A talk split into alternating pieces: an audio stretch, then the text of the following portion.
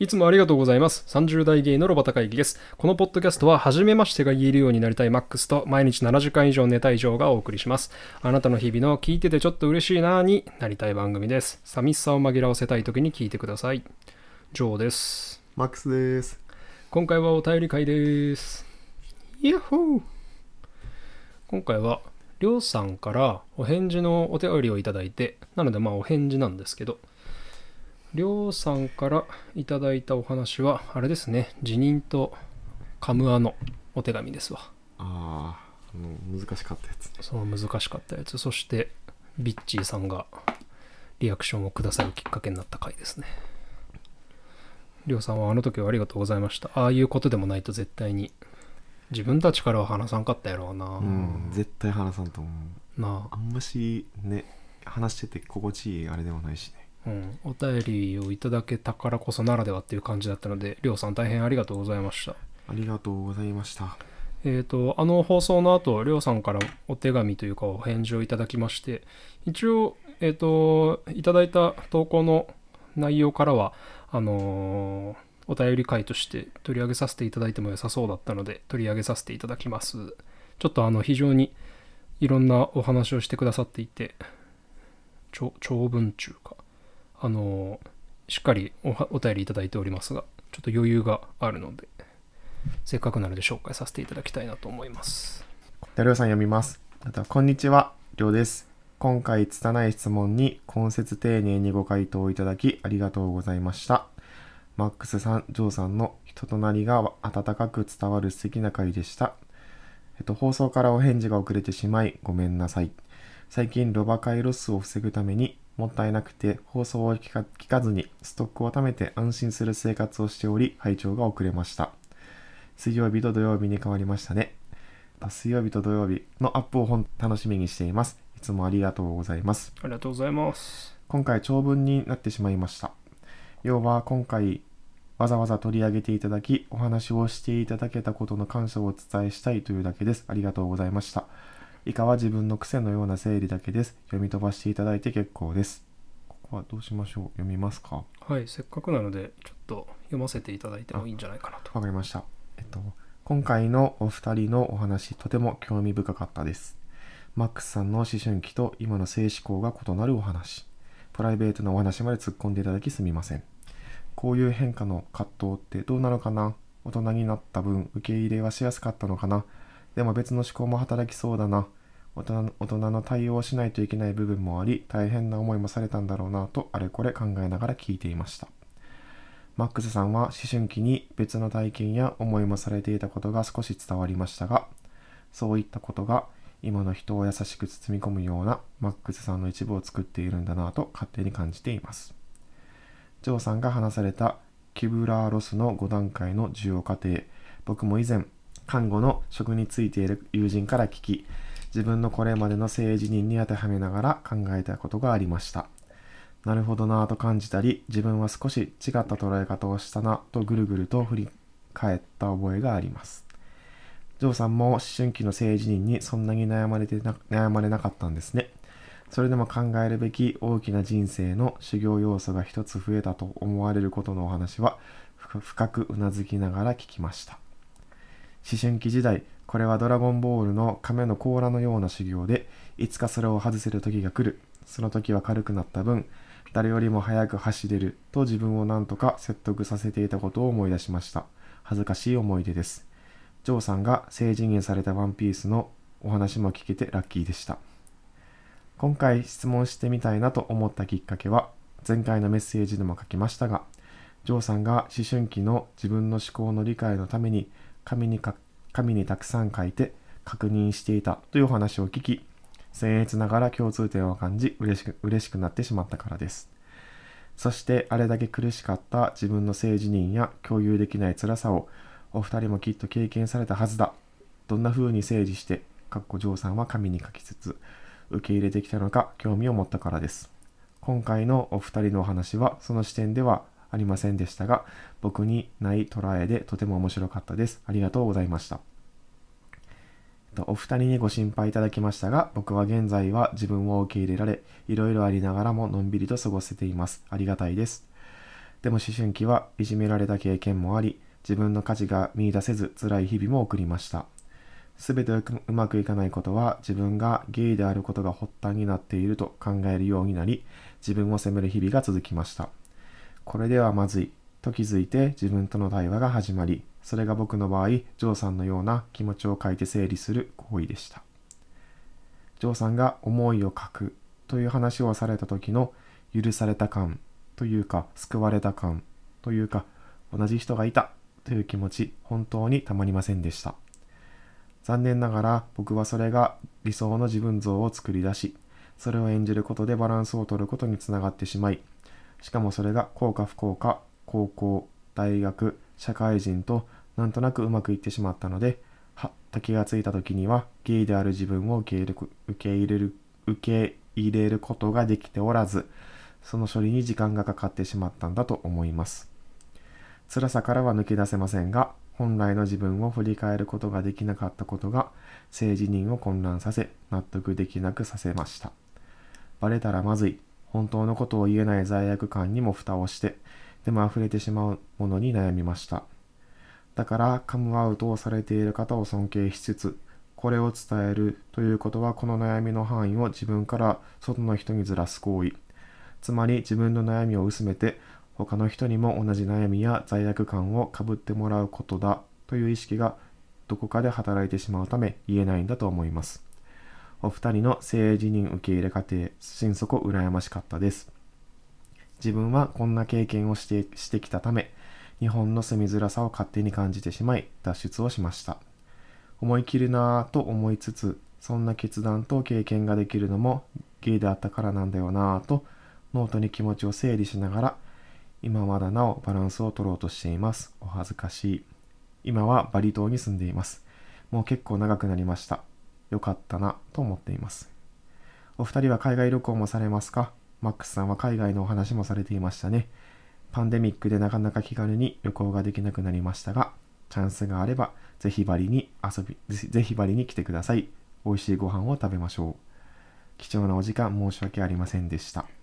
りょ今回の放送を拝聴し感謝と感想を送らさせていただきました。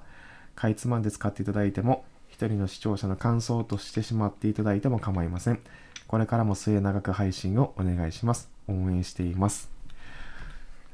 ありがとうございます。すいません。ちょっと何回か噛んじゃった。ごめんなさい。ありがとうございます。そして読んでもらってありがとうございました。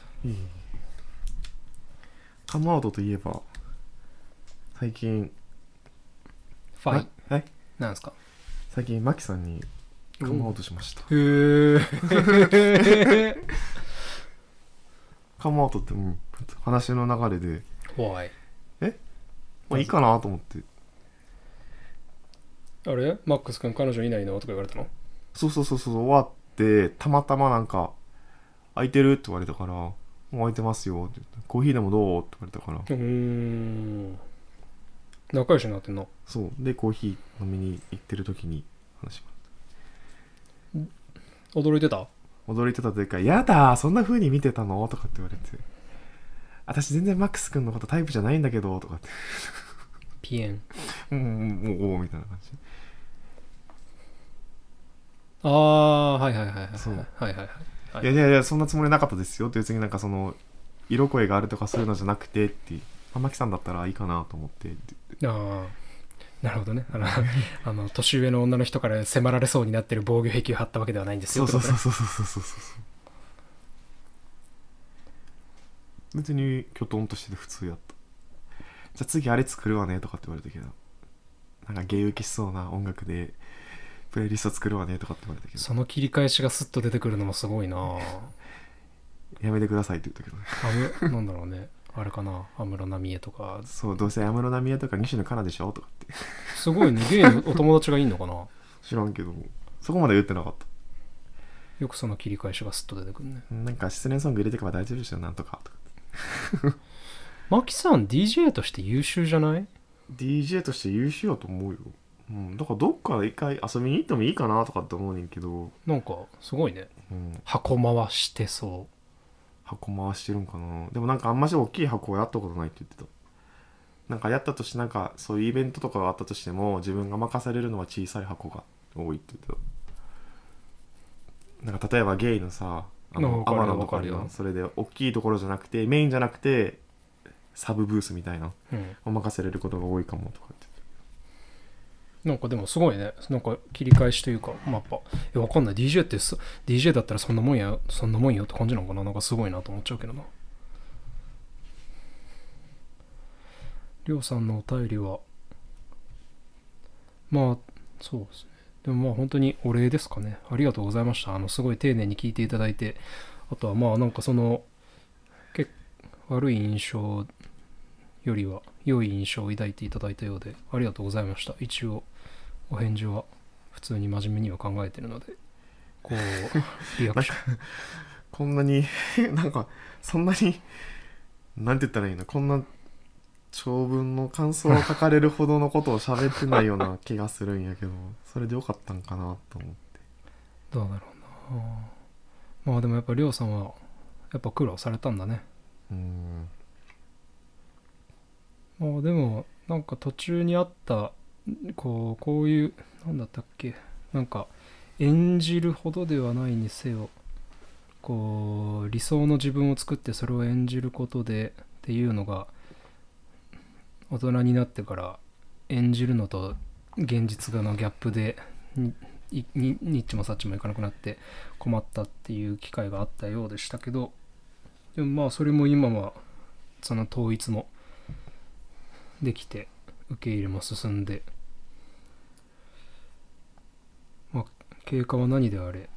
まあてかそうやって考えたり整理したりで最終的に需要までできてるということで普通に素敵というかうんハッピーエンドというかそこまで持っていくということはそれだけの能力があるということでよかよかったなというか普通に素敵だなという感じですしまあ今思えばまあ本当に受け入れが受け入れに苦労しなかったのかどうかはもうちょっと若干覚えてないというかまあ多分意図的に忘れようとしてるとこもあるのかなとはあの録音した後に僕は思ってました。多分そんなに楽しい思い出では絶対なかったんでうわあいゲイだとは絶対なってないから、うん。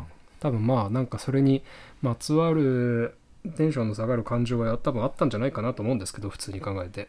まあ細かく覚えてないし多分覚えてない方がまあ良い意味で都合がいいという感じなんじゃないかなと自分自己保身のために忘れたのではないかなともなんとなく思っています。でも今は受け入れられてるけど逆に今度将来年取った時に受け入れられるんかなとは思う。ああ。お。そうだ。なんか受け入れられるって言い方悪いけど例えば6070とかになった時にパートナーとかもおらずずっと一人やったら自分を責めないかなって思っちゃうかな。るほどね。な、うん、自分がゲイだからだとか。そうね、うん。でもまあきっと何でもかんでもゲイのせいにしてもどうにもならんということはまあそうなんだけどね。痛感されたのではないかな。まあそして自分もまたそうなんだストレートでも結婚してない人いっぱいおるしね。がねえ。うん。っていうかバリ普通に羨ましくない？え羨ましい。バリ行ったことない。俺もない。リゾート地系の旅行に全然行ったことない。バリってどんな仕事するんだろう？デイトレーダーかな？浅はかな知識。環境業観光業？うーん。確かにそれこそホテルマンになったりとかそういうのもありだもんな。日本人向けのとかな確かになリゾート経営とかないくらでもあるわな。いやバリ行く機会があったら全然ご挨拶させていただきたい。あ乗っかるんでひあの 旅行代お願いします。旅行代出せってやばくない？ガチヒモやんいやノートに気持ちを整理しながら。いやでも分かります。わ分かるっていうかもう分かるどころの騒ぎではない。そして自分のその体験談がこう許された感っていうのに役立ったのが本当に良かったです。これを上げてる時には多分3月 ,3 月のライオンを上げてると思いますが3月のライオンの中にもちょこちょこそういう描写がなんというか自分と同じことをしてる誰かに出会った時に許された感みたいなもので救われるっていう感覚のってあると思うんでなんか僕の体験がそういうふうに役立つのは、まあ、本当に全く意図してなかったですがとても良かったなと思いました。受け入れ。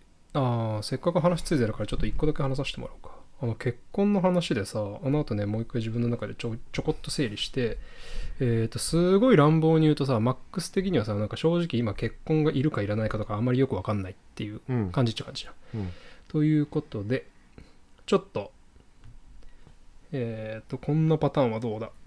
えー想定1、あなたは、そうね、48歳になりましたか？あなたは48歳のゲイの男性です。あなたには10年ぐらい付き合っている大事な彼氏がいます。もう家族同然です。もう旦那のような存在です。結婚制度があれば結婚していると思いますが、同性婚制度がないので結婚はしていません。そんなあなたがとある病気にかかって、あなたは半年、えーと担当医の先生から、えーと余命はおそらく1年以内ですと言われました。あなたはそのことにショックを受けつつも身辺整理を始めることにしました。あなたは対してそんなに大きな、えーと資資産なんて特に持ってはいませんが、えーとおばあちゃんからもらった形見の大事なエルメスのブレスレットを持っています。それをできれば亡くなる時には形見として恋人に渡したいなと思っていました。でもまあ1年ぐらいと言われていたので少し時間をかけて整理しようと思っていました。その1週間後あなたの状態が急変してあなたはそれを伝えずに、えーと人生の幕を閉じることになりました。その後親族があなたの遺産というか資産の分配整理をが始まって大事な彼氏が出てきましたが彼氏の存在は親戚に紹介も大してされてなかったのと親戚との交流がなかったりもしたのでご両親もいなくなってた。なのであなたの一番最も近い血縁関係者はいとこの女性でした。そのいとこの女性があなたの資産分配を決めることになりました。えー、とあなたの彼氏さんがお金をいらないからそのエルメスのブレスレットだけマックスの大事なものだったからそれだけ形見に欲しいと言いましたがいとこの女性はマックス家の資産分配は血縁関係者でもないあなたには譲るものではありませんと言ったので拒否してそのいとこが回収してメルカリに売却しました。これがもしまあ同性婚があれば結婚してれば妻に相続するということが圧倒的にできるのでそういうことが例えば防げる。とか。あとは一応もう一個だけ。想定に。えっ、とあなたは65歳の男性ゲイの男性です。大事な20年ぐらい付き合ってるパートナーがいます。そんなあなたの大事な彼氏は、えー、と家族にカミングアウトをした時に、えー、と受け入れが悪かったので実の家族との関係はすこぶる不良でした。当然あなたも彼の家族と喋ったことはほとんどありません。彼が既得状態になってある日えっ、とな亡くなりました。病院は先方の家族に連絡をしてあなたは急変時に病院に呼ばれなかった。お葬式にだけ行きたいと向こうの両親に連絡をしてみたら向こうの両親は、えー、とそれを了承するどころかとても怒っていてお前のような同性愛者という病気のような人間と付き合ったせいで自分の息子はおかしくなった。今後顔は一切出さないでほしいと言われました。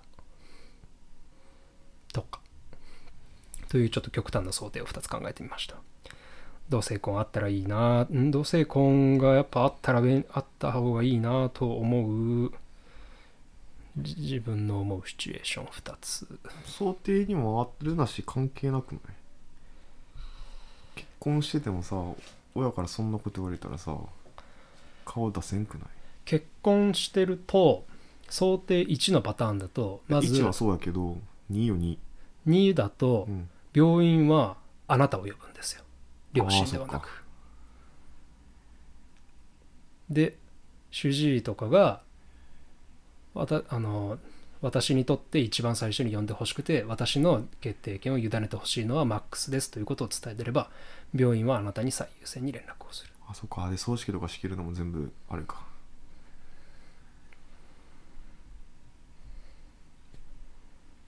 まあちょっとあんまりこれ以上話の広がらない今日すごく極端な想定なんでまああれなんですけど死に目にも会えないってやつ。例えば。すごく極端だけどね。でもまあやっぱ結婚制度というものがあるとやっぱもうぶっちぎってだから仲の悪い血縁関係者よりもこっちを圧倒的に優先させれるっていうやっぱ強さはあるよね。なんだっけ？えっ、とね違う。そんなね重たい話にしたかったわけじゃないのよ。つまり何が言いたかったかっていうといい面もあるよってこと？未来の話？あれ今マックスがさっき60代70代になった時って言ったからかな。受け入れ。ゲイと辞任とカム。アあれごめんちょっと分かんなくなっちゃった。えだから60代70代になった時に一人やから一人になってたらもしかしたら責めちゃうかもと？ああそれかそれか。それかな。そう。いやそういう辛いことは考えたくない。そうやな。そうやな。わかりますよ。なのでそうあとはなんかたまたま見かけた、えー、と同性婚同性婚の制度が必要かどうかあるべきかどうかについてはそもそも同性婚は制度の話ではなくて人権の話なのでとりあえず認可してから細部の条件については話してくださいという表現を見てああ確かにって思った。確かに。とりあえず人権の話なのから認可してほしいわっていう気持ちになりました。終わり。楽しい話よ。えーっと。バリ。バリの話すんの？さっき聞いたことないって言って。どうしようって言ってたのに。辞任とゲカムはまあ哲さんも反応してくださったいい回だったな。さてということでえっとりょうさんあのご丁寧な返事をありがとうございました。あのーなんというか本当にお便りっていうものがないと絶対お話に上がらなかった話題だったのでとても私たちにとってもありがたかったですしあのりょうさんの何かしらお役立ちになるものであれば嬉しかったです。あのちょっと細く長く続けていけたらいいなと思っております。応援とてもとてもとても嬉しいです。お便りありがたいです。イエイ。あざます。イエイ今回もありがとうございました。30代芸のロバタ会議ではご感想ご質問ご相談などのお便りをいただけますと嬉しいです。Google 投稿フォームメールアドレス Twitter アカウントを概要欄に記載しております。えー日がどんどん短くなりましたね。もう5時半ぐらいになると辺りも真っ暗になるようになりました。寒く。無理やりか。キャキャキャキャンキャンドルとか炊く？ヒュッケ？ヒュヒュッゲヒュッゲヒュッゲしましょう。ね。それでは本日のお相手もジョーと。マックスでしたありがとうございましたりょうさん。またねー。